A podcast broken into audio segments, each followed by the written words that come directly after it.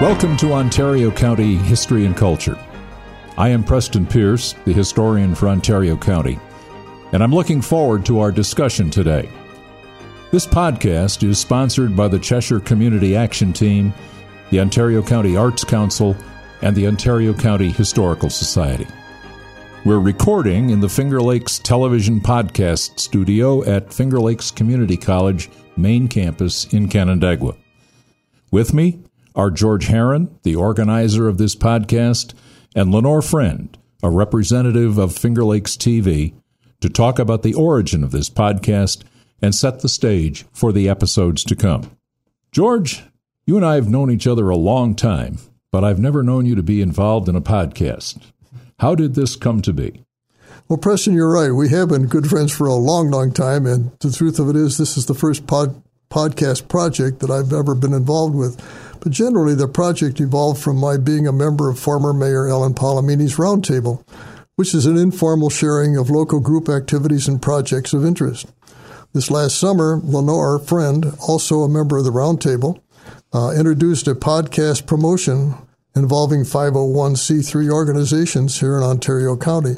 And it just seemed to me to be a natural for me to become involved with that but maybe at this point in time, it might be good for Lenore to j- jump in with some information she has regarding the particular project itself. Well, Lenore, what can you tell us about the origins of the project? Well, first, to give you a little background on Finger Lakes TV, it's one of thousands of public access stations that were created by the 1984 um, federal legislation that regulated the cable industry.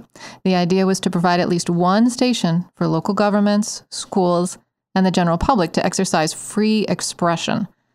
As communication is diversified, uh, public access stations have sought to provide a range of services, and this includes podcasting, which is catching on across the country. How is podcasting different than on air broadcasting? Well, on air broadcasting is a lot of work, um, and it's a little intimidating for some people to be on video. Whereas to sit around a table and talk, that's something we do all the time. It's easier for listeners too. They can listen in their cars while they're doing some housework. Um, just a little bit more accessible at a busy time kind of a fireside chat, if you will. Exactly. How did the groups that are represented in these next few podcasts come to be selected to be part of this? Well, this was George's idea, and I really give him a lot of credit for coming up with a wonderful framework to bring in so many diverse aspects of our community. I'll let him talk a little bit about that. Well, generally, Preston, uh, what happened was that uh, upon Lenore's announcement, it just seemed like a great opportunity to create a greater understanding of the prominence of history and culture throughout the greater Canandaigua community, both the city and the town. And after bouncing the, the idea off of several people, and with the encouragement and help of many, we formed a team of talented folks, developed a theme representing the storied past, the present, and the future of several of the more prominent focal points of participation and with Laura and her staff's assistance, we launched the project. Well, thinking about that project, what kind of groups are eligible to participate in a project like this? Well, really, anyone is allowed to do it. Um, and it can be a government group, it can be a community club, it can be a nonprofit organization. Um, we provide the equipment and the publishing services. And if an organization wants to make a podcast, uh, the cost is uh, for a nonprofit is $300 for up to six 30 minute episodes. Um, all the organization will have to do is develop a plan and come up with guests. Have you done any prior to this, or is this uh, a pioneering effort in podcasting? Um, we've done some small scale trials here at the college, but this is the first community podcast that's going to be distributed worldwide. How does the public access these podcasts when putting one foot ahead of the other and somebody hearing about the podcast, deciding that they want to listen to them? What do they have to do to access the podcasts? The podcast will be accessible on three of the major services, such as iTunes and Spotify, but you can get to them through the Finger Lakes TV website, which is fingerlakestv.org. Can these be downloaded, for example? They're not downloaded per se, but um, you would just click a link and it would play on your phone. So Finger Lakes TV is expanding its uh, access for the community and its service to the community. How does the parent organization, how does Finger Lakes Television uh, support itself, and why is it located on the campus of Finger Lakes Community College? Right, these are good questions. Finger Lakes TV is a community resource and it's funded by local governments and Finger Lakes Community College. FLCC provides an in kind contribution of space and administrative services so that the municipal funding goes directly to labor and equipment. Are there any students involved? Is there a learning component of this, perhaps even out of sight of the people that are making the podcast? Absolutely. We have a student in the control room right now who is doing some tech work. And when we go um, on remote uh, location to shoot city council meetings, um, we have students with us as well learning how to set up a remote broadcast and how to operate a camera. Is this experience part of any of the certificate or degree programs here at Finger Lakes? Yes, this is associated with the new media and communications programs. Uh, the students in the video production classes will use TV as a, a Finger Lakes TV as an opportunity to get hands on training. George, tell me a little bit about uh, your experience doing the podcasts, uh, speaking as uh, a member of the public. How did the experience go for you? I thought it was a very positive uh, outreach by everybody involved. Um, as, as, we all know, the keys to any kind of a successful outcome in any undertaking, uh, at least in my experience, has been that there are three key words communicate, cooperate, and coordinate among and between all parties. And if you can do that, it pretty much meets the project needs and the personal schedules that are involved with trying to make it work. Uh, it really resulted in an enjoyable effort to bring thinking, thoughtful people together for doing really good stuff for lots of really good reasons and for a really good community.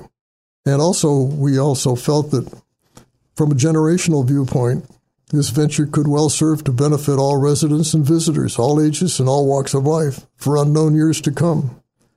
And that's how we kind of approached the project. And everybody seemed to be very enthused about it, especially with Lenore's, Lenore's encouragement. And we've moved forward to this particular point in time when we're able to offer this to the community and the general public at large. Lenore, if someone is interested, if a group is interested in doing some podcasts, what's the first thing they need to do? Call us. Call you. Call us and, and check it out. The number is 585 785 1623. And as I did with George, we'll just talk about ideas, we'll talk about next steps, um, and, and, it'll just flow from there. Is it possible for someone to come in and uh, take a look at the studio and the situation here, just to get comfortable with Absolutely. what's involved uh, in terms of what you, where you are and what you're doing? Absolutely. We want people to feel comfortable. We want to be a resource for them. Great, great. George, thinking about these podcasts. What do you hope to accomplish with these? Uh, do you hope that this is just going to be informational, or is there more of a purpose behind the podcasts? Well, generally, it's informational, hoping that those who might listen to this particular program uh, would become more interested in both the history and the culture of both the city and the, and the town. And with the growth factors we have, as I recall, uh, the county now is up around 112,000 population and growing every day. And with that, there's visitors from outside. There's those who are already living in the county, and uh, they just may not have been aware of all of these advantages. So we're hoping that this will promote both the history and the culture, as well as a greater appreciation for what all of Ontario County has to offer. And I guess I'd also have to say, on behalf of the project and all team members, 18 of them, I think I'd be remiss if I didn't thank them publicly as individual participants for their spirit and willingness to voluntarily come together and make this undertaking a success. And if I may note those now, uh, Judy Cermak, Chris Shermack, Doug Finch, Ethan Fogg, Lenore Friend, Fred Goodnow, Nancy Goodnow, John Goodwin, New York State Senator Pam Helming, Ontario County Sheriff Kevin Henderson, myself, Valerie Knobloch, Assemblyman Brian Kolb, Kyle Krenzer, Preston Pierce, of course, Alan Polimeni, Jim Rose, and last but not least, Ed Varno. It's been an outstanding project of participation on our parts, and we're excited about what might be down the road for the rest of us. Well, I'm excited to see what's down the road for the rest of you as well. This has been a great discussion. I want to thank you both again for joining me today for the launch of Ontario County History and Culture. Our first episode features a well known figure in our community, Ed Varno, whom you just mentioned, the longtime director of the Ontario County Historical Society. He's a real enthusiast for the richness and detail of local history.